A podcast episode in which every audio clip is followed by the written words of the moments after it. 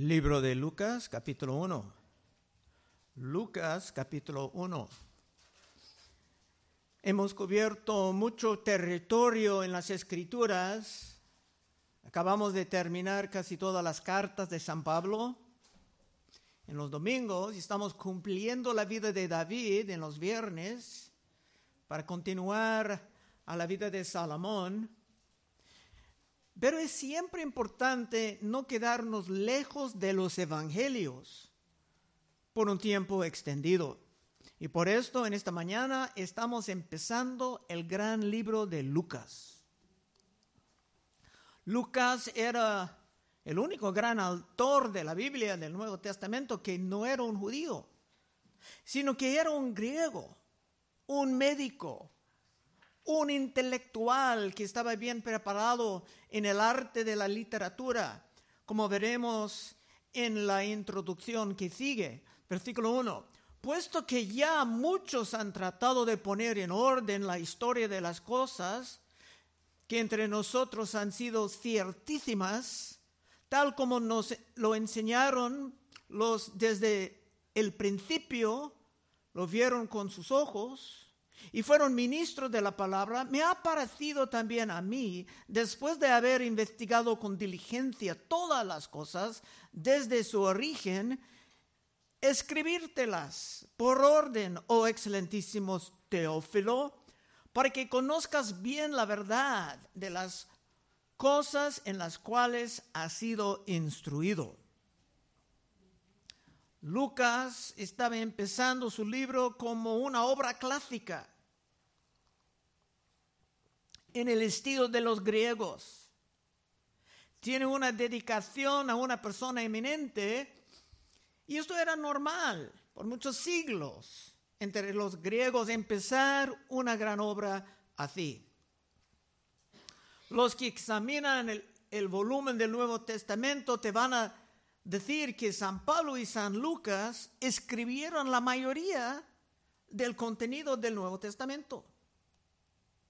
Lucas tenía este libro y el libro de Hechos, y son libros muy grandes, si, cuentas las páginas. Es que Dios lo usaba como un historiador para grabar todo con gran precisión. Otra vez, versículo 1. Puesto que ya muchos han tratado de poner en orden la historia de las cosas que entre nosotros han sido ciertísimas otros ya han preparado sus evangelios, algunos llegaron a la Biblia, algunos no, pero Lucas va a empezar más temprano y estar más completo. Por ejemplo, Mateo empieza su genealogía de Cristo con Abraham, pero Lucas va a empezar con Adán. Lucas tenía el tiempo de hablar con muchos de los santos que aún estaban vivos para grabar sus testimonios en una manera completa y consistente. Dos, tal como nos lo enseñaron los que desde el principio lo vieron con sus ojos y fueron ministros de la palabra. Otros como Juan y Pedro eran testigos personales y por esto tenían grandes ventajas en sus cartas o en sus libros. Pero Lucas tenía otra forma de ventaja. Él no estaba ahí para ver todo, pero como un historiador, un historiador preparado y curioso, era bien para entender todo. Tres, me ha parecido también a mí, después de haber investigado con diligencia todas las cosas, desde su origen, escribírtelas por orden, oh excelentísimo Teófilo. Lucas estaba llamado a esto y tenía capacidades excepcionales para producir una obra clásica. Y como un médico, como un científico, sabía cómo examinar todos los detalles de una situación. Cuatro, para que conozcas bien la verdad de las cosas en las cuales has sido instruido. Como pastor, Lucas deseaba eliminar rumores, fábulas, para solamente traer la verdad a ese hermano de eminencia a que su obra estaba dedicada. Y con esto podemos ver en exactamente ese gran médico va a empezar la historia. Versículo 5. Hubo en los días de Herodes, es historia, tiene un tiempo, rey de Judea, un sacerdote llamado Zacarías, de la clase de Abdías. Su mujer era de las hijas de Aarón y se llamaba Elizabeth. Elizabeth era el nombre de la esposa de Aarón siglos antes. Y Zacarías era el nombre de un profeta del Testamento Antiguo. Y esa pareja era parte del remanente fiel en Israel.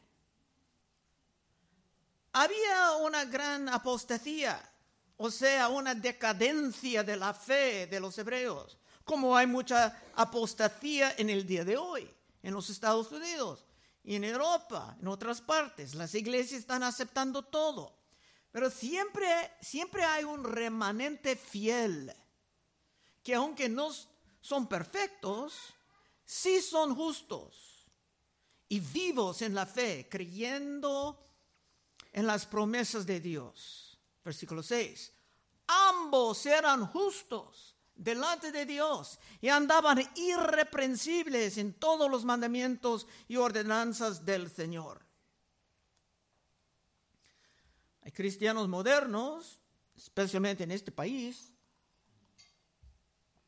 que tiene un poco de dificultad con la manera en que ese verso está expresado. Es que piensan en lo que San Pablo dijo en Romanos 3, 10, cuando dijo, como está escrito, no hay justo, ni aun uno, no hay quien entienda, no hay quien busca a Dios. Todos se desviaron, a unos se hicieron inútiles, no hay quien haga lo bueno, no hay ni siquiera uno. Y esto está citando un salmo. Pero está hablando de los que no tienen la fe en Dios o la confianza en su palabra. Desde muy temprano en las escrituras dice que Abraham creía y se fue contado por justicia. Génesis 15, 5. Y lo llevó fuera, cuando Dios estaba hablando con Abraham, y dijo, mira ahora los cielos y cuenta las estrellas, si las puedes contar. Y le dijo, así será tu descendencia, y creyó a Jehová y le fue contado por justicia. Era justo por su fe. Y antes de esto la Biblia dijo que Noé era un justo. Génesis 6.9. Estas son las generaciones de Noé. Noé, varón justo. Era perfecto en sus generaciones. Con Dios caminó Noé. Es normal en la Biblia hablar de ciertas personas como justos. Cerca del fin del Nuevo Testamento, Pedro aún dijo que Lot, el que escapaba de Sodoma y Gomorra, era un justo por resistir la perversión de los homosexuales. Segundo de Pedro 2.6. Y si condenó por destrucción a las ciudades de Sodoma y Gomorra, reduciéndolas a cenizas y poniéndolas de ejemplo a los que habían de vivir impiamente, impíamente, perdón, y libró al justo Lot abrumado por la nefanda conducta de los malvados, etc.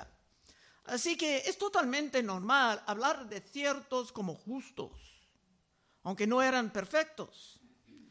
Ahora, regresando a los padres de Juan Bautista en versículo 6, ambos eran justos delante de Dios y andaban irreprensibles en todos los mandamientos y ordenanzas del Señor, pero no tenían hijo porque Elizabeth era estéril y ambos eran ya de edad avanzada. Esto era otro tema que aparecía más de una vez en las escrituras. Isaac era nacido de Abraham y Sarai cuando eran avanzados en su edad y Sarai estéril. Algo semejante pasaba con Jacob y con José, cuya madre dijo a su esposo, dame hijos o me muero, me muero. Y el mismo problema estaba con los padres de Sansón y hasta los de Samuel. Así que cuando un hijo vino a una familia así, era una señal de que Dios estaba haciendo algo grande.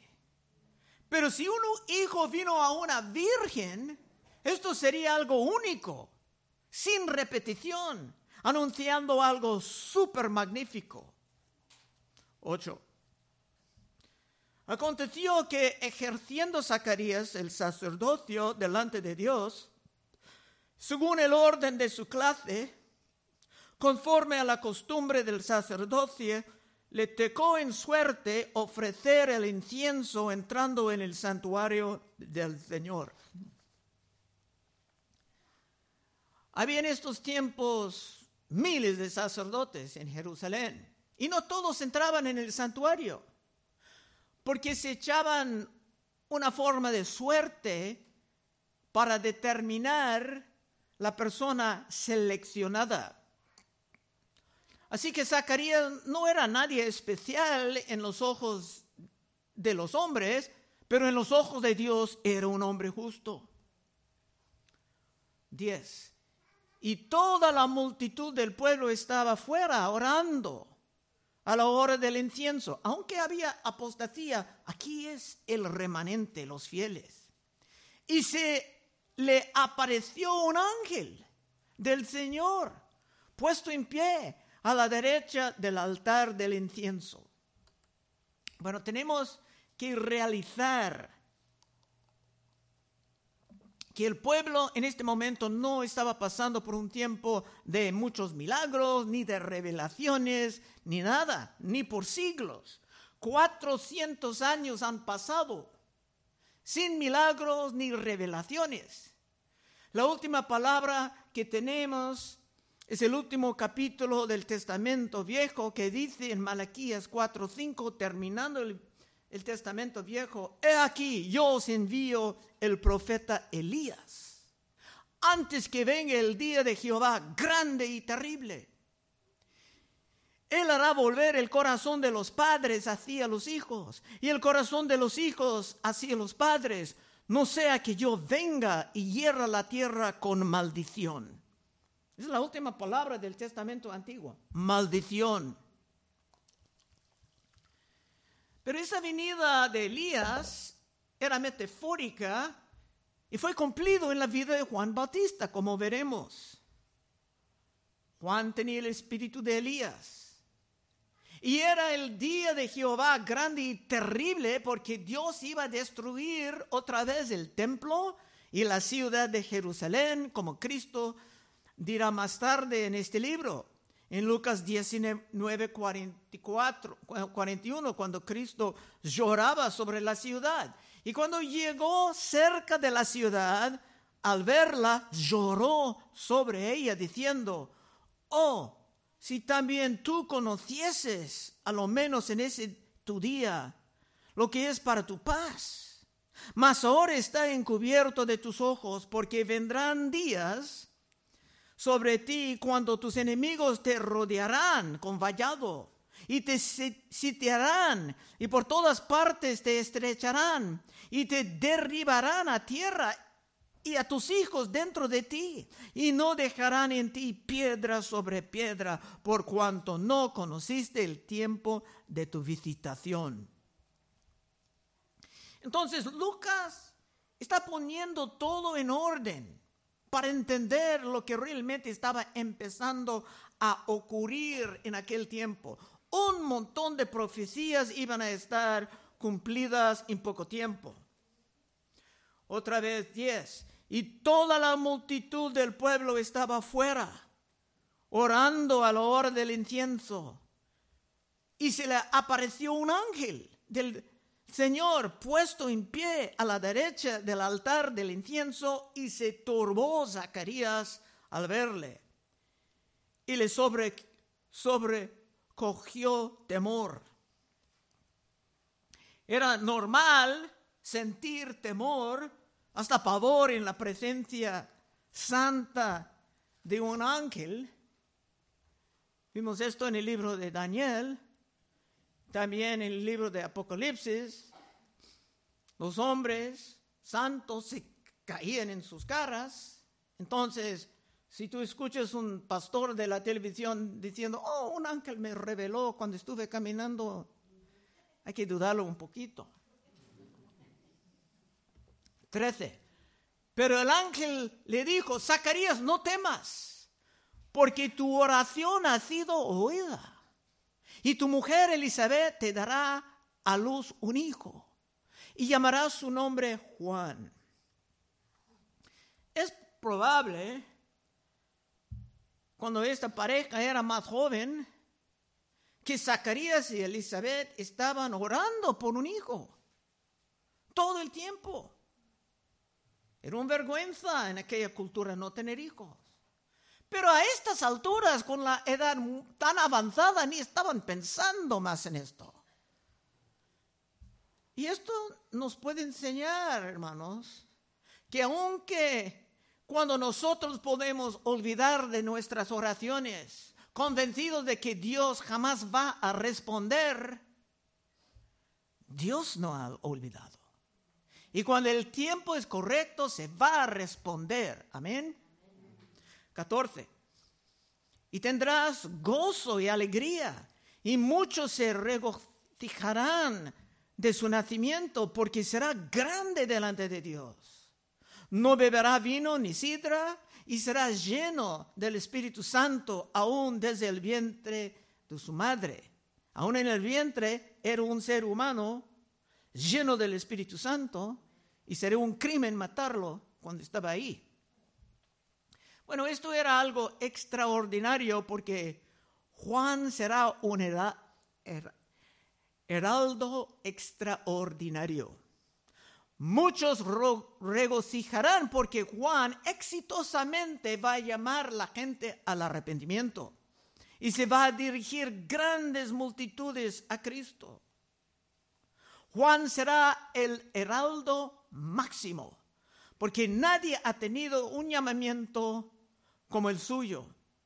Como veremos en capítulo 7, 7, 28 de este libro, os digo que entre los nacidos de mujeres no hay mayor profeta que Juan el Bautista. El, el, verso dice un poquito más, pero cubriremos el resto más tarde llegando a capítulo 7. Por el momento podemos concluir que Juan era el mayor de todos los profetas. Otra vez 14 y tendrás gozo y alegría, y muchos se regocijarán de su nacimiento, porque será grande delante de Dios. No beberá vino ni sidra, y será lleno del Espíritu Santo aún desde el vientre de su madre. Aunque era grande delante de Dios, era solamente una molestia a los fariseos y especialmente a la familia de Herodes, como veremos en su manera de morirse. Y como para muchos de los santificados ni iba a tocar ni el vino ni la sidra, como una ley de Levítico 10. Y Levítico 10 es donde los hijos de Aarón murieron por su fuego extraño, pero más adelante en Levíticos 10, 8, y por eso algunos creen que estos hijos de Aarón estaban un poco borrachos. Y Jehová habló a Aarón diciendo, tú y tus hijos contigo no beberéis vino ni sidra cuando entréis en el tabernáculo de reunión, para que no moráis. Estatuo perpetuo será para vuestras generaciones, para poder discernir entre lo santo y lo profano entre lo inmundo y lo limpio, y para enseñar a los hijos de Israel todos los estatutos que Jehová les ha dicho por medio de Moisés. No es nada bueno mezclar las bebidas alcohólicas con los asuntos muy santos. Porque si uno ofrecía el fuego extraño, se pudiera fácilmente perder su vida y esto pasó en el capítulo 10 de Levítico 16. Y hará que muchos de los hijos de Israel se conviertan al Señor Dios de ellos. En este momento no dice convertir a Cristo porque Cristo ni ha nacido. Dice que se van a convertir al Señor Dios de ellos. Juan se va a predicar fuertemente y se va a predicar el arrepentimiento. Y Lucas entendía esto porque este libro va a terminar con la gran comisión expresada así en Lucas 24, 46. Y les dijo, Cristo hablando a dos hombres en el camino de Emaús, así está escrito y así fue necesario que el Cristo padeciese y resucitase de los muertos al tercer día y que se predicase en su nombre el arrepentimiento y el perdón de pecados en todas las naciones, comenzando desde Jerusalén. El mensaje que predicaron, arrepentimiento y perdón, iban juntos. Hay muchas iglesias hoy en día donde quieren el perdón, pero no quieren el arrepentimiento. Eso no va a funcionar. Para ver personas convertidas realmente al Señor, es necesario predicar el arrepentimiento, como se hicieron en Ezequiel 33, 11, donde Dios dice que no quiere la destrucción de estos pecadores. Vivo yo, dice Jehová el Señor, que no quiero la muerte del impío sino que se vuelva el impío de su camino y que viva. Volveos, volveos de vuestros malos caminos, porque moriréis, oh casa de Israel. Dios mismo jurando, razonando con el pueblo, estaba llamándolos a un arrepentimiento. Es muy cruel predicar en una manera en que los hermanos se quedan pudriéndose en sus pecados. 17.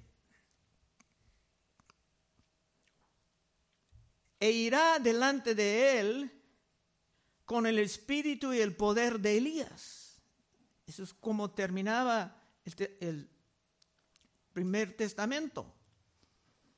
Tenía el espíritu, tendrá el espíritu Elías, Juan, para hacer volver los corazones de los padres a los hijos y de los rebeldes a la prudencia de los justos, para preparar al Señor un pueblo bien dispuesto.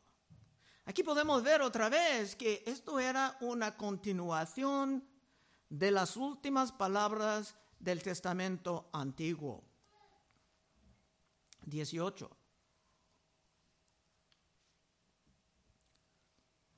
Dijo Zacarías al ángel, ¿En qué conoceré esto? Porque yo soy viejo y mi mujer es de edad avanzada. Aquí, aunque Zacarías era un justo, no era perfecto, obviamente. Y se respondía con una incredulidad irrazonable. él se conocía el Testamento antiguo y la manera en que Dios ha dado ya hijos a parejas de edad a esposas estériles, como en el caso de Isaac o de Jacob o de José en Génesis, o hasta de Sansón o de Samuel. Dios ha hecho esto en el pasado. ¿Y cómo es posible que no se pudiera repetir ese milagro otra vez? La incredulidad a la palabra de Dios siempre es algo irracional.